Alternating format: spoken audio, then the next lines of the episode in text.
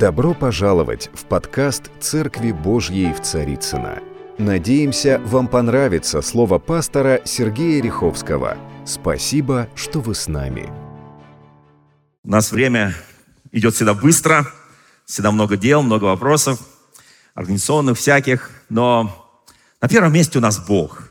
И на первом месте у нас Слово Божье. Конечно, мы доверяем и церковным всяким преданиям, историям, и святоотеческим, всяким разным, и мировым, и так далее, но для нас важно это Бог.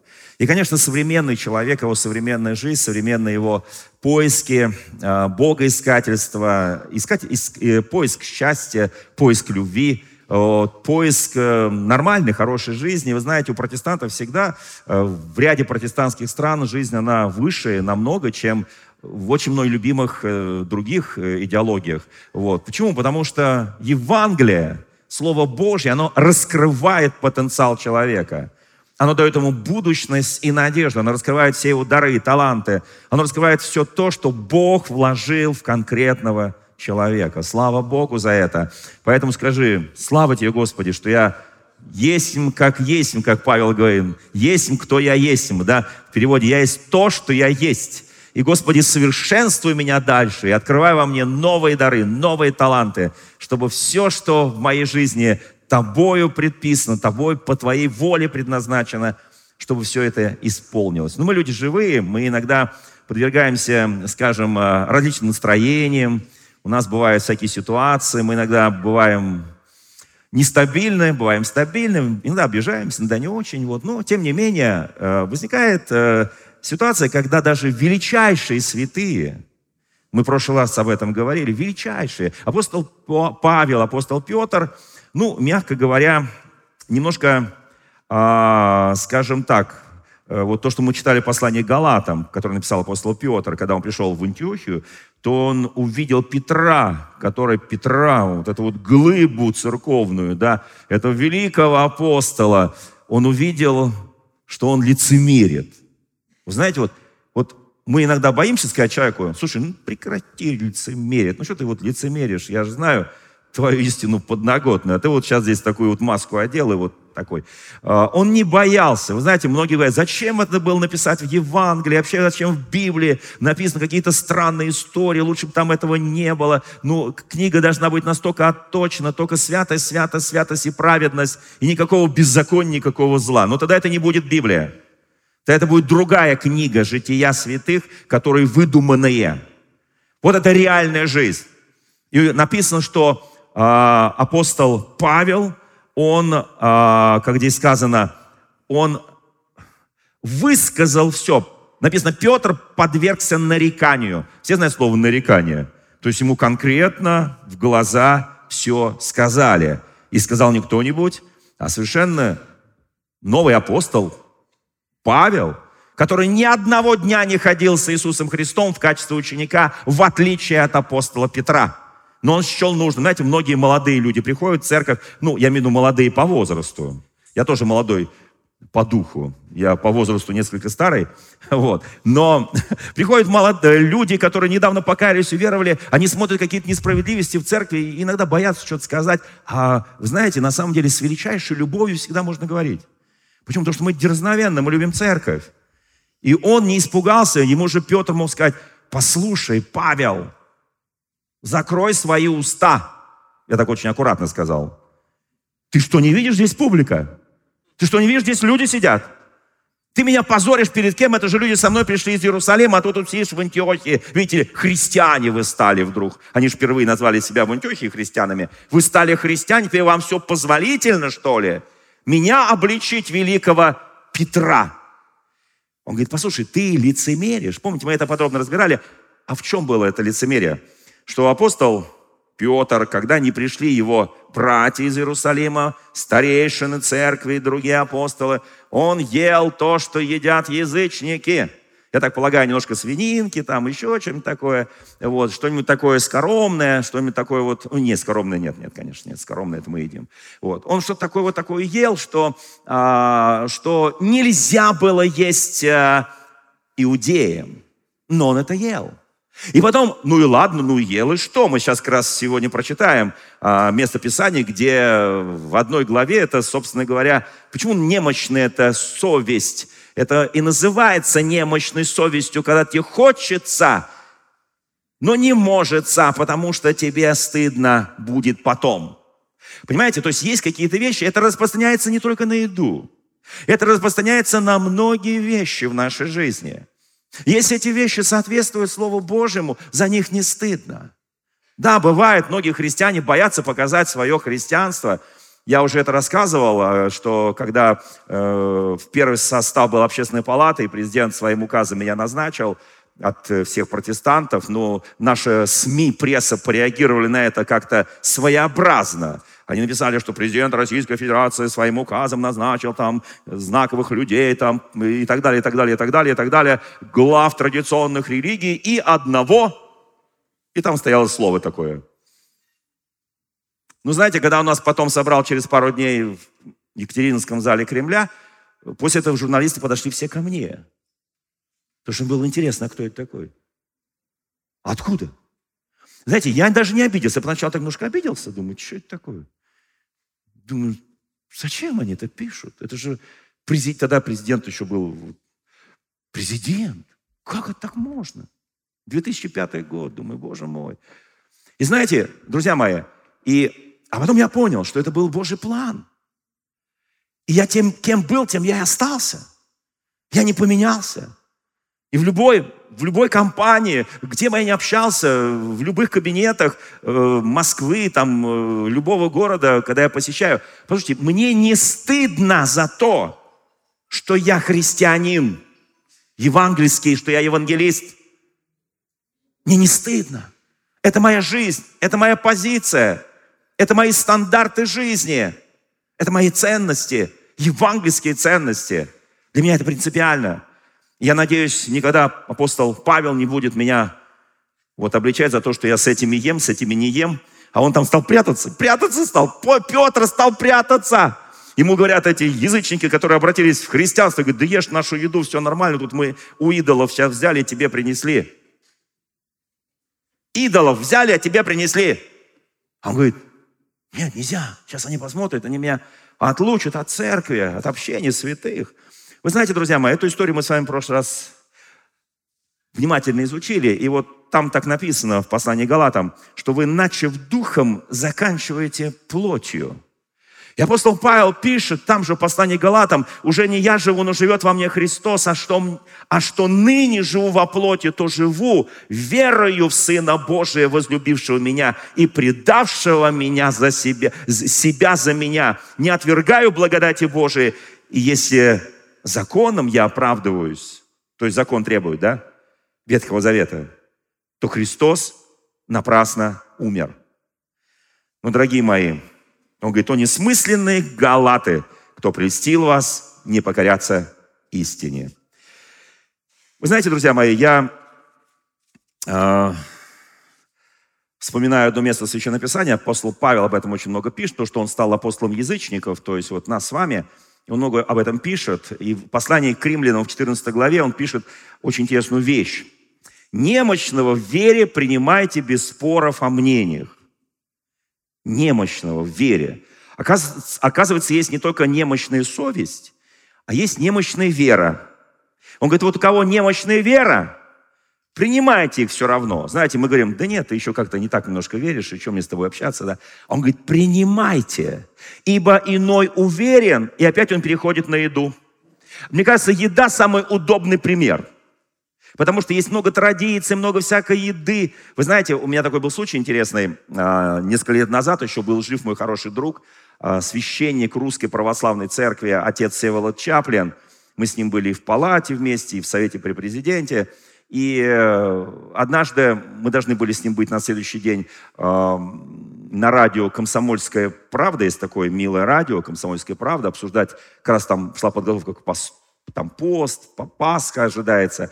Вот. И знаете, и вдруг весь интернет просто вот такой околорелигиозный взорвался, потому что отец Всеволод Чаплин позволил себе Великий пост в Страстную неделю зайти в Макдональдс, американский Макдональдс, понимаете, вот такой русский патриот в американском Макдональдсе, да, и позволил себе есть там Биг Мак.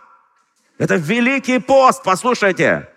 Великий пост. И там его кто-то заснял, и там как все это взорвалось. Может быть, кто-то помнит эту чудную историю. Вот, она так пролетела в социальных сетях. Ну, вы знаете, в социальных сетях никакая новость больше нескольких часов не живет. Ну, вот она пожила чуточку дольше. И когда на следующий день мы с ним были на радио, мы там вели какую-то программу, я уж не помню. Вот, и прямо радиослушатель говорит, как вы имеете... Там отец, Всеволод, как, вы же опозорили, вы же, это же богохульно. Ну, в общем, там все наговорил, вот. А он сидит, молчит, вот. Я говорю, подождите секундочку, я прям вступился за него. Я говорю, слушайте, а вы там были? Он говорит, да, это я сфотографировал. Я говорю, слушайте, но он же не около окна сидел. Он говорит, ну да, потому что я ел за соседним столиком. Я говорю, а что вы ели? Он говорит, гамбургер. Я говорю, православный? Он говорит, православный. Я говорю, как вы туда попали? То есть, батюшки, нельзя, вам можно? Вы знаете, и я говорю, а мне кажется, он ел филео-фиш. А это была среда, это было можно. Он говорит, да, я что-то не заметил. Я говорю, вы что фотографировали? Он говорит, жующего фотографировал. Вот. Я говорю, а что на столе не фотографировал? Понятно. Ну, то есть, понимаете, то есть у нас такие высокие требования к другому. Высочайшие. Но при этом ты сам сидишь рядом и, извините меня, ешь то же самое. Но требования высокие, потому что... И вот вопрос, а немощная совесть-то в чем? У кого она более немощная? Кто ест в Страстную неделю? Что там? Мясо. Вот. Или тот, кто смотрит, ест еще одно мясо и осуждает того, кто ест за другим столом мясо. У кого немощная совесть? У меня вопрос. Мы сегодня постараемся на это ответить. Итак, смотрите. Немощного в вере принимайте без споров о мнениях. Мнений есть миллион. Ибо иной уверен, что можно есть все, а немощный ест овощи. Привет всем, как их называют, веганам. Всем веганам привет. Привет. Немощный ест. Нет, ну мы его принимаем. Веганы, добро пожаловать. Он говорит, немощный есть. Мы принимаем всех немощных. Это все нормально. Кто ест, написано дальше. Я прям читаю текст Священного Писания. Не унижай того, кто не ест. Кто не ест, не осуждай того, кто ест. Потому что Бог его принял. Слушайте, благодать какая. Некоторые говорят, я свинину никогда не ем, потому что я вот, потому что. Да 50 раз потому что я тебя принимаю без свинины. А армяне говорят, а мы едим свинину на Рождество, на Новый год у нас бут. Мы запекаем бут, и мы его едим. Ешьте, пожалуйста, дорогие армяне. В чем проблема-то? Я правильно назвал это блюдо? Бут. Вот такой бут, килограмм на 8. Вы знаете, и дальше написано, кто ты, осуждающий чужого раба? Перед своим господином стоит он или падает? Он перед Богом стоит, не перед тобой, не передо мной. Не судите, да не будете осуждены. Слушайте, друзья мои, благодать какая. Как легко жить. Никого не надо судить. Хоть в Макдональдсе есть, хоть где там, где угодно есть. Почему должен он судить? Это не мой раб. Это Божий раб. А я сам Божий раб.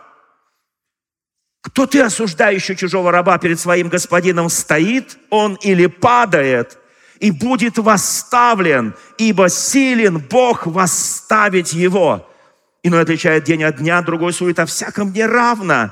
Всякий поступай по удостоверению своего ума. Кто различает дни для Господа, различает. Празднуешь праздники? Ну и празднуй, слава Богу, сегодня день ВДВ, все празднуют. Кто не различает дни для Господа, не различает. Оказывается, тоже для Господа не различает. Что здесь для Господа не различаю, что здесь же для Господа не различаю. И я там благословенный, и там благословенный. Слушайте, благодать какая, вот Бог нам дал благодать. Кто ест, для Господа ест. Я для себя ем. Нет, ты для Господа ешь. Потому что твое тело создал Бог. Ты для Него ешь. Он создал нас такими. Я, знаете, когда был еще таким подростком, я так вгружался в Слово Божие, я говорю, Бог, зачем ты вот нас создал? Создал бы нас такими вот, ну вот, бесплодными, вот, чтобы нам не надо есть, не надо пить. Вот летали бы мы там по всей вселенной, там все такое. А ты нас как-то вот так создал, что нам нужно поесть, поспать.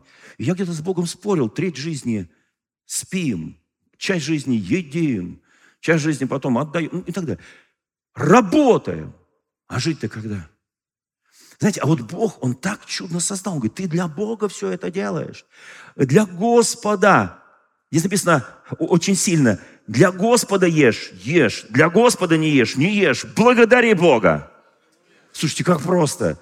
Сегодня, когда придем туда перекусить, там, благодари всех, подходи всем, тебя благословляю, тебя благословляю. Ага, что ты ешь свинку, очень благословляю, ты ешь овощи, благословляю. Ты мой брат, ты моя сестра. Слушайте, благодать.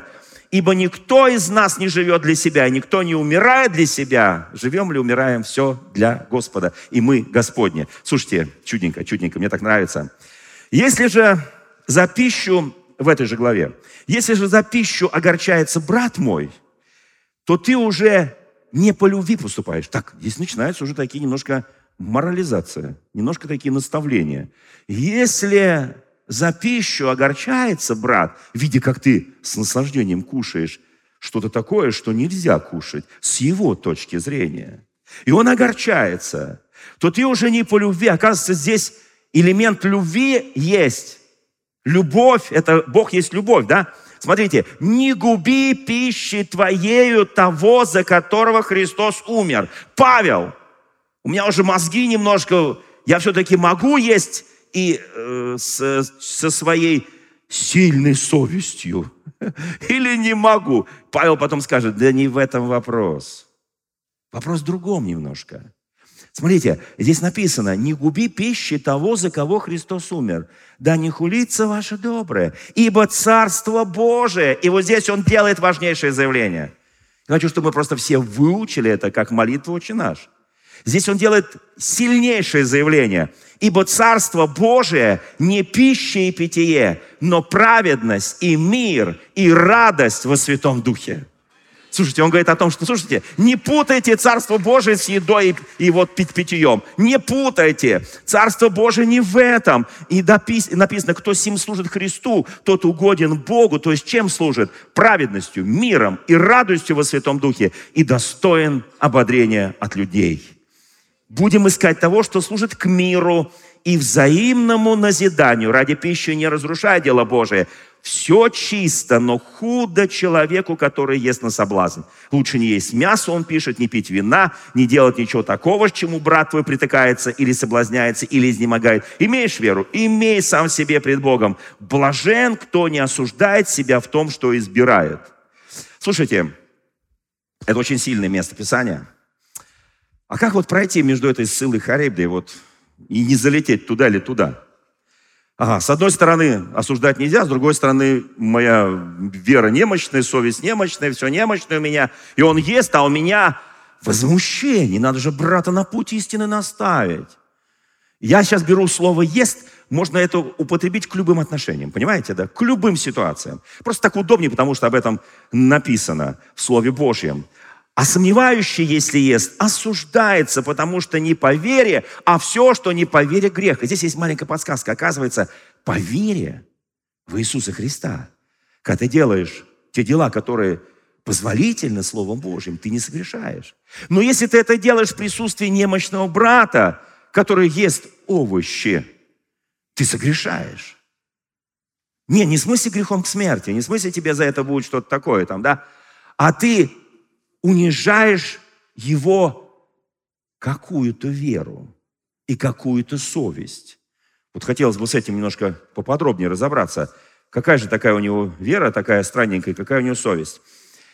1 Коринфянам 10 глава, кто помнит, да, там написано, «Не хочу оставить вас, братья, в неведении, что отцы ваши были все под облаком, все прошли сквозь море, все крестились в Моисее в облако и в море, все ели одну и ту же духовную пищу». Здесь он переходит уже на духовную пищу.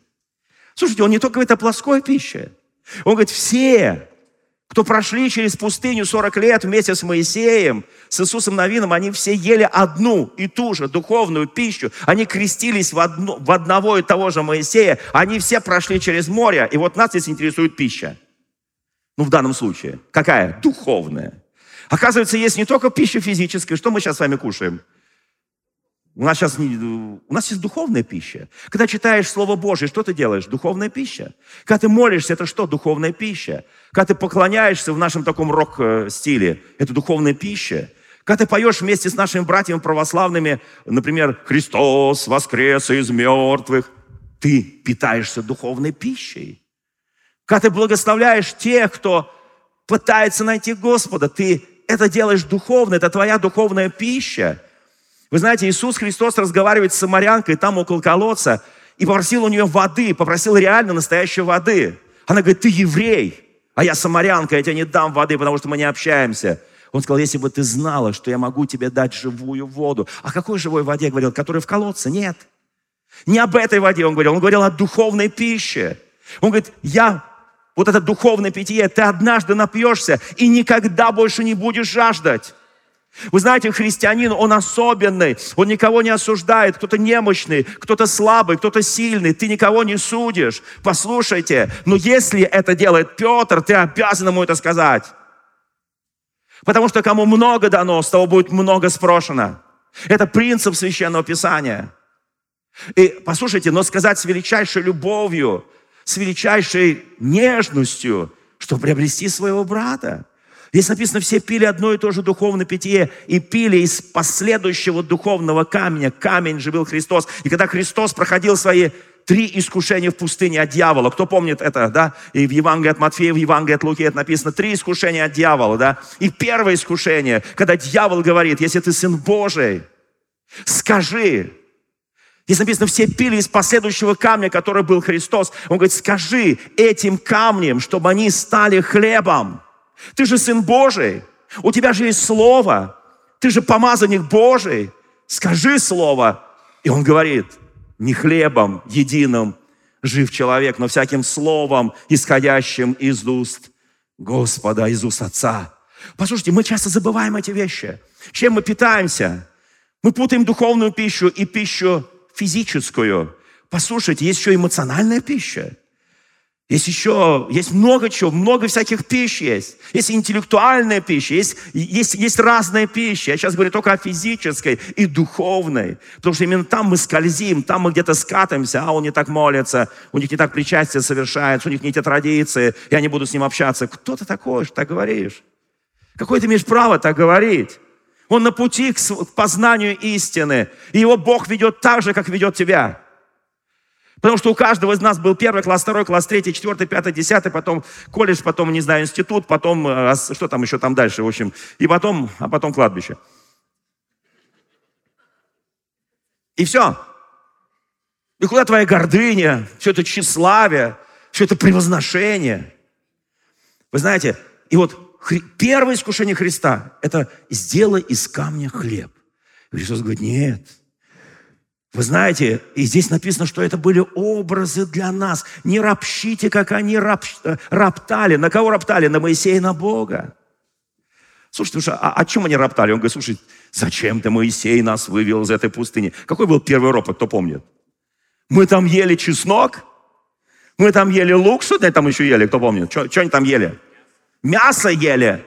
Это рабы, там в Египте рабы, их кормили мясом, луком, чесноком. Я когда служил в Забайкалье срочную службу с 75 по 77 год, в тех войсках, которые сегодня будут купаться в бассейне, это в фонтане. Вот. Вы знаете, нас там кормили каждый день. 2 дольки чеснока, головка лука там и так далее, яблоко и шоколадку. Почему? Потому что там есть такие всякие проблемки, там цинга и прочее, зубы. Я через 2 года это все не ел. И, конечно, когда заходишь в казарму, у нас там был запах шоколада с чесноком. Шоколада с чесноком. Только благодаря этому мы там выжили. Я приехал со всеми зубами. У меня по сей день все мои зубы, слава Богу. Друзья мои, знаете, однажды Иисус сказал, я сейчас подхожу к главному вопросу, у меня уже время бежит. Однажды он сказал в 14 главе Евангелия от Матфея, когда сидело несколько тысяч мужчин и женщин и детей. Они сидели послушать. Это знаменитая его проповеди, знаменитые в горах, нагорные, всякие проповеди. И он говорил, а все сидят, уже слушали. Как вот мы сейчас сидим, слушаем, а уже желудочек начинает говорить. Мы же о еде сейчас говорим. А где духовная пища, спасибо огромное, но нам бы еще неплохо. Вот. Это неплохо будет чуть позже. Чуть позже будет. Вы знаете, друзья мои, но очень важный момент. Они говорят: Господи, слушай, вот я бы Христа слушал. Вот положа руку на сердце, кто со мной согласится? Допустим, он говорит: не знаю, день, два, три, я буду его слушать, но мой желудок через какое-то время мне скажет: слушай, это все здорово, что ты его слушаешь. Я тоже хочу есть. Ты кушаешь духовную пищу из последующего камня, который есть Христос. Но я хочу кушать. И кто-то подходит к апостолам и говорит: слушайте, ваш учитель что-то как-то вот не остановить его, как бывает, когда проповедник проповедует, да, и все уже думают, на часы смотрят, уже все, и так еще специально смотрят, чтобы проповедник видел, что они смотрят на часы. Я-то все проповедую 20 минут пока только, вот. Вы знаете, а учитель в школе 45 проповедует, поэтому я пока еще не догнал. Вы знаете, друзья мои, и вот когда это происходит, и это что происходит? Это происходит, твой желудок говорит: пора кушать. Я наелся, духовный человек наелся. И вот они наелись, и мне даже это страшно говорить, они наелись проповеди Христа. Они наелись духовного питья и духовной пищи. Они наелись. И у них было уже вот так. И они подходят к ученикам и говорят: мы голодные. Что делать? Они говорят: слушай, Иисус, учитель, отпусти их. Пускай пойдут в близлежащее селение, и там покушают, купят себе еды. Он говорит: вы дайте им есть. Знаете, я сегодня хочу бросить вызов всем нам, себе и каждому из нас. Писание говорит: вы дайте им есть. Вы знаете, он о чем говорил? О духовной еде? Нет. Мы умеем давать духовную людям пищу, да. Кто любит, просто видишь, человек проблемный, ты подошел к нему, помолился. Кто так делает? В метро, там, не знаю, в автобусе, там, неважно где. Просто спроси: можешь тебя помолиться? Кто скажет: нет, не надо, ты возложил руки. Чудо произошло. А когда он говорит: да, помолись, ты говоришь, как-то боя, если он так верит, о моей вере, Господи, помоги, моему неверию, да. Вы знаете, на самом деле мы умеем и любим, Наташа свидетельствовала, да, она такая мы даже говорим: Наташа, притормози немножко, ты так благовествуешь везде, всем, в хосписах, в больницах, везде вообще просто, притормози немножко, удашь потом этих, и так далее. Надо создавать инфраструктуры церковные, духовные и так далее, потому что это же самое драгоценное, это люди, да? Послушайте, а здесь они говорят: пусть они покушают. И он говорит: хорошо, вы им дайте. И вот здесь они в ступоре. Как это дать? Господи, ты не представляешь, сколько это дорого стоит, даже такие деньги. Это целое надо состояние, чтобы накормить. Это тысячи. Он говорит: о чем вы? Вы слушали только что слово. Вы о чем? Помните, когда он проклинал смоковницу? Прямо за несколько дней до своей крестной смерти. Смоковница – символ Израиля. Многие после этого поверили, что церковь заместила Израиль. Это неправда. Он не проклинал Израиль. Он показал ученикам другой пример, что если вы правы пред Богом, и если вы поступаете по воле Божией, вы не только смоковница скажет: засохни, вы скажете: горе сей, они стояли там у горы, поднимись и ввергнись в море, и она вас послушает. Вопрос веры. Вопрос духовных даров и духовных действий. Вы дайте им есть. Они говорят: как? Там есть мальчик, у него 5 хлебов, 2 рыбки, это все, что у него есть. Он говорит: принесите сюда. Они принесли их ему, он говорит: Господи, благодарю тебя, разносите. И 5000 поели, не считая женщин и детей, только одних мужчин. И потом 12 коробов полных. Послушайте: умножь веру. Он говорит: маловерный. Он говорит: маловерный. После этого они поплыли, кто помнит, на лодке. Они плывут, а он остался там на берегу. Он их учил, он им показывал, что потом 12 апостолов перевернули мир. И принесли Евангелие, и принесли спасение, и принесли христианскую веру. Вот что произошло там. Он им показывал, как практически это делать. Имейте веру Божию. Знаете, у нас такая совесть, такая немощная. И вера тоже немощная. Я вообще немощный. Господи, что ты с меня хочешь? Я сегодня приполз сюда, благодари, Господь. Скажи мне спасибо, что я дополз. Слушайте, я понимаю, что есть немощные. И мы немощных принимаем без споров о мнениях. Это нормально, это справедливо, это правильно. Ну что, сильных что нет? Он говорит: если вы... И он, помните, Петр посмотрел так идущего Христа по воде, помните, да? И он говорит: Господи, а мне можно? Он говорит: можно. Иди. Он говорит: позволь мне. Он говорит: иди. И он Он рыбак, он профессионал, он знает, что по воде ходить — это безумие просто. Ты просто утонешь в бурлящем море. Сильный ветер. Он делает шаг, он ногу через борт и начинает идти. И у него такое лицо: «Я Бог». Помните, однажды Иисус сказал: «Вы боги». Помните, да? Если суд правильно делаете, тогда боги. Если судите неправильно, то вы вообще никто. Посмотрите, и он идет. И вдруг сильный порыв ветра. Раз. Как вот у нас вот эти дни, такие ветра везде по всей России, да. И он чувствует, что, держаться не за что, борта нету, ничего нету, кругом вода. И он теряет веру, начинает тонуть. И Христос говорит: «Господи, спаси меня». Он говорит: «Маловерный, зачем ты усомнился?» Немощная вера, немощная совесть. Почему? Кто-то скажет: это же чудо, дарованное только Петру. Да. Вот в данном контексте Петру, но каждый человек, он не хуже Петра, он не хуже Павла. Любой христианин и христианка не хуже и не меньше по дарам, по призванию, по силе Божией. Друзья мои, надо качать не только мышцы, как мы всегда говорим нашим спортсменам. Вы знаете, в наших церквях много спортсменов и чемпионов и прочих, учали олимпийские чемпионы. Мы говорим: качай дух. Качай дух. Не только качай свои мышцы, качай дух. Вот что важно. Вы дайте им есть. Вы дайте им есть. Вы знаете: «Петр, зачем ты усомнился?» Вы знаете, друзья мои, я очень благодарен моему Господу, что всеми примерами Он их активно учил. Еще один пример, и я перехожу к последнему примеру, который будет вот такой топовый. Матфея 12 глава. Иисус идет в субботу засеянными полями. Ученики Его взалкали, то есть захотели есть. И начали срывать колосья, есть. Сзади идет еще одна группа под названием фарисеи. Это такое любимое слово в церкви — фарисеи. Хочешь кого-то так опустить, говоришь: фарисей ты. И все, я опустил. Вот. А что такое фарисей? Это лицемер, да? Это двуличный, да? Вот. Людей заставляют исполнять, а сами ничего не делают, да? Вот почему это фарисейство, да?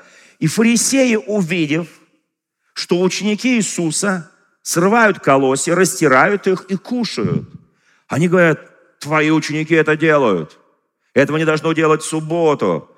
А он им говорит: не ученикам. Ученики, кушайте, ученики дорогие, кушайте. Он этим говорит: разве вы не читали, что сделал Давид, когда захотел есть сам и бывший с ним? Кто помнит царя Давида? Как вчера, да? Помним все. Виделись на стенах Иерусалима, да? Как он вошел в дом, не куда-то вошел, а вошел в дом Божий. Не где-то там в таверну заскочил, кому-то в ресторан. В субботу, в субботу все закрыто, конечно, там в Израиле. Кто бывал в Израиле, поднимите руку, кто бывал в Израиле. И в субботу там просто вот кнопочки, лифты, там все автоматом, и ты по всем этажам и так далее. Вот, свет сам выключается, включается. Шаббат полный шаббат, слава Богу. Очень люблю Израиль, очень ценю Израиль, очень наслаждаюсь всегда Израилем. Вы знаете, друзья мои, и вот, но он зашел не в ресторан, он зашел не в частный дом, он зашел в святая святых. Он зашел в храм, Здесь написано: в дом Божий, и ел хлебы предложений, которые могут есть только священники, которые никто не должен есть, но он ел, и бывшие с ним воины, они ели. И он говорит: разве вы не читали в законе, что в субботы священники в храме нарушают субботу, однако невиновны? Но говорю вам, услышьте меня, пожалуйста, Иисус говорит: я вам говорю, здесь, вот среди вас, вот на этом поле, где растут колосья, где мы идем через поля, здесь тот, кто больше храма, тот, кто больше субботы. Если бы вы знали, что значит «милости хочу, а не жертвы», то не осудили бы невиновных. Там была своя история. Ибо Сын Человеческий, то есть Иисус, есть Господин субботы. Слушайте, друзья мои, я так благодарю Бога, что Бог начинает немножко нам вот как-то правильно ставить мозги. Вы знаете, по-разному я отношусь к еде. Когда Авраам кормил 3 мужей, это прекрасно. Когда Гедеон накормил посланника Божьего, и потом там знамение, это все прекрасно. Но я вспоминаю, как один человек поел последний свой ужин на земле, его звали царь Саул. Потому что когда он пришел к колдунье, вы знаете, не надо есть у колдуней. Она ему там теленка наготовила, хлеба испекла, он там наелся и умер. Умер, погиб в битве. Это был последний его ужин. Потому что наслушался, потому что пошел не к Богу. пошел к волшебникам. Есть еще важно, где ты. Вы знаете, я вспоминаю 90-е годы, у нас были такие чудные кришнаиты. Помните, Хари Кришна, и там, что они еще пели там. Ну, много чего пели, ходили в прекрасных одеждах индейских. Вот, и так далее, да. И потом они там приносили все идоложертвенное. И мне когда один позвонил журналист, говорит, слушайте, как вы относитесь к кришнаитам? Они кормят наши детские дома, в которых 90-е годы. Там есть нечего. Как вы к этому относитесь? Они же эту пищу сначала принесли к идолу. Христиане, как мы будем, если придут сейчас к кришнаиту и скажут, ну, пожалуйста, почтитесь. Помолимся. Ну да, в принципе, да. В принципе, сейчас я кое-что прочту. Первое послание Коринфянам, 8 глава. Мне нравится Слово Божие. Мне нравится Слово Божие. Я надеюсь, я сегодня скажу такие вещи, за которые меня не побьют камнями. Вот так начинается 8 глава первого послания Коринфянам. Об идоложертвенных яствах мы знаем, потому что все имеем знание, но знание надмевает, а любовь назидает. Как сильно, правда? Прям по Шекспиру. Тоже все тоже о любви. А вот как в новом русском переводе. Теперь к вопросу о пище, пишет Павел, принесенную в жертву идолам. Мы знаем, что все из нас обладают знанием, но знание делает людей гордыми, а любовь назидает. Теперь читаю дальше. Но кто думает, что он знает что-нибудь, тот ничего еще не знает, как должно знать. Как он пишет красиво, да? А это, мы можем это исполнить, то, что он пишет? Дальше написано, но кто любит Бога? Скажи соседу, я знаю, ты любишь Бога, иначе что ты сюда пришел? Ты пришел, потому что любишь Бога? И я люблю Бога, исповедую свою сейчас любовь к Господу, свою веру к Иисусу Христу. Вот. Но кто любит Бога, тому дано знание от Него. Знаете, мы сейчас говорим, Бог дай знание, Бог говорит, я тебе уже дал знание. Твоя смоковница уже давно засохла, а ты все бегаешь, Господи, засуши ее. Слушайте, тебе дано знание. И это знание божественное, это знание от Бога. Скажи аминь, аминь, это да будет так. Слушайте, мы отсюда сегодня выйдем такие, знаете, со знанием. Такая голова со знанием. Да, отлично. Дальше написано. Итак, об употреблении в пищу идоложертвенно мы знаем, что идол в мире ничто. Ва! Как сильно. Что нет иного Бога, кроме единого. Ибо хотя есть так называемые боги, или на небе, или на земле, так как есть много богов и господ много, но у нас один Бог Отец, из которого все, мы для Него, и один Господь Иисус Христос, которым все, и мы им. Аминь. Слушайте, как сильно, да? Как сильно. Слушайте, я помню, мне позвонили, говорят, надо бы вот эту еду от кришнаитов куда-нибудь там под бульдозер, как у нас потом. Помните, когда контрафакт везли, и все под бульдозер. Земля Божия произрастила, я под бульдозер. Помолитесь и ешьте. В чем проблема? Мы строим проблемы там, где их не должно быть. Но не у всех такое знание, если он подходит немножко близко к теме нашей проповеди. Некоторые и до ныне совестью, вот о чем он говорит, совестью признающего идолов. Знаете, как у нас немощная совесть?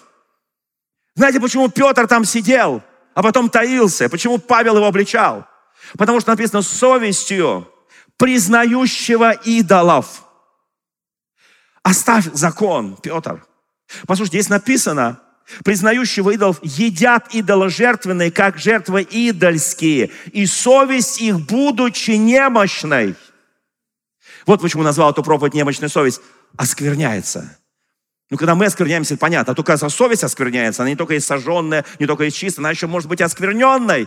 Она может быть немощной. Она оскверняет то, что ты где-то внутри, у тебя нет до конца уверенности в спасении, уверенности в своем Господе. И твоя совесть, когда ты ешь что-то такое, тебе потом говорит, это ты съел сейчас идольское. Я там видел, там одному идолу там приносили, а ты вот тут сидишь и кушаешь.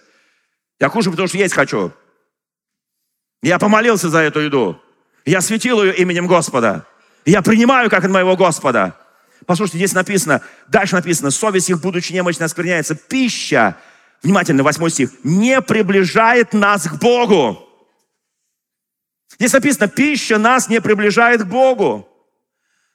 Вы знаете, как ты совершаешь причастие? Ты католик, ты православный, ты протестант, ты евангелист.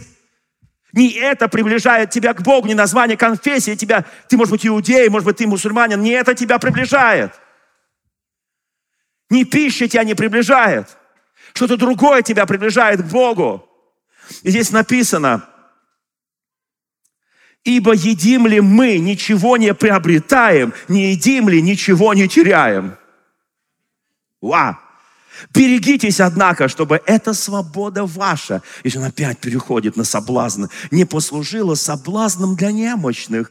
Ибо если кто-нибудь увидит, как вот Чаплина увидели, что ты, имея знание, сидишь за столом в капище, то совесть его, как немощного, не расположит ли его есть идоложертвенного? И от знания твоего, а ты такой весь знающий, погибнет немощный брат, за которого умер Христос. И согрешая таким образом против братьев, и уязвляя его немощную совесть, вы согрешаете против Христа. Ну, Павел наворочил. Надо делать перерыв на неделю, чтобы переварить все, что он тут написал. Слушайте, но он прав. Он прав. Вот написано в новом русском переводе. Не всем еще известно, некоторые настолько привыкли к идолам, что когда они едят такую пищу, они до сих пор думают о ней, как о жертве, принесенной идолам. При этом их слабая совесть внушает им, что они нечистые. Но пища не помогает нам приблизиться к Богу. Мы не становимся хуже, если мы не едим, не становимся лучше, что если мы не едим. Слушайте, как это какой-то новый уровень. Новый уровень познания, откровения. Что происходит, когда наша совесть становится немощной? Когда ты ешь в полуоглядку, туда посмотрел, туда. Вы знаете, я вспоминаю, несколько лет назад Всемирный русский народный собор. Я там бываю каждый год в храме Христа Спасителя. Вот. Тема собора была такая злободневная. Борьба с пьянством русского народа.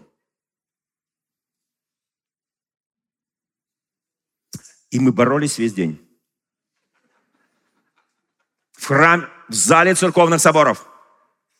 Мы боролись, пламенные речи, пламенные выступления, представители Государственной Думы, правительства, Совета Федерации, все религиозные деятели, разные конфессии, разные религии. Мы все выступали.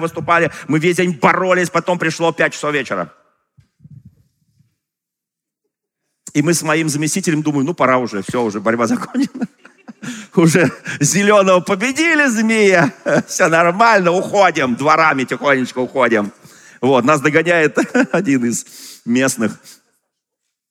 И говорит, владыки, вы куда? Я говорю, мы дворами, потому что уже борьба сделана. Все, сейчас надо закрепить.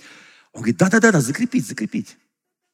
Вот сейчас спускаемся в трапезную и будем там закреплять. Мы спустились. Мы говорим, ну сейчас я увижу благостную картину. Там, конечно, столы, там все накрыто, все здорово. Думаю, ну вот, наверное, первый раз, когда я там не увижу алкоголь.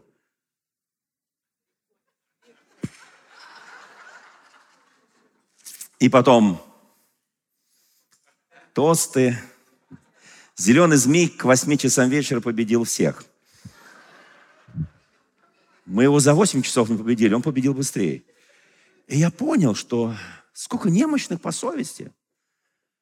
Я вообще понял, что мы не читаем Евангелие, мы не слышим Слово Божие, мы соблазняемся на всем. Послушайте, есть вещи, которые прописаны в Священном Писании, которые являются альфа и омега. Послушайте, Павел, Христос говорит в 6 главе Матфея, «Посему Нагорный проповедь. «Не заботьтесь для души вашей, что вам есть, что пить, ни тело ваше, во что одеться, душа не больше пищи, тело одежды. Взгляните на птиц небесных, и кто из вас, они не жнут, не сеют, не собирают житницы, Отец Небесный питает, вот их кормит и заботится о них, питает их». Послушайте, и здесь он пишет, что нам есть, что нам пить. Он говорит, всего того ищут язычники, потому что ваш Отец знает, в чем вы имеете нужду. Ищите прежде Царство Божие, правду Его, и все это приложится вам. Только нужно работать еще при этом.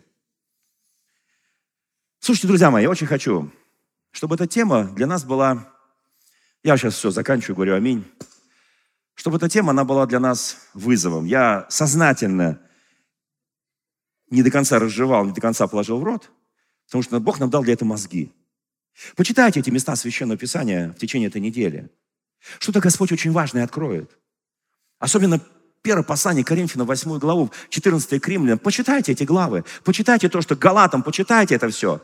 Почитайте Евангелие, то, что Бог говорит сегодня церквям, то, что Бог говорит нам. Мы не там спотыкаемся, мы не там теряем друзей, мы не там себе приобретаем врагов, не там, это не то место.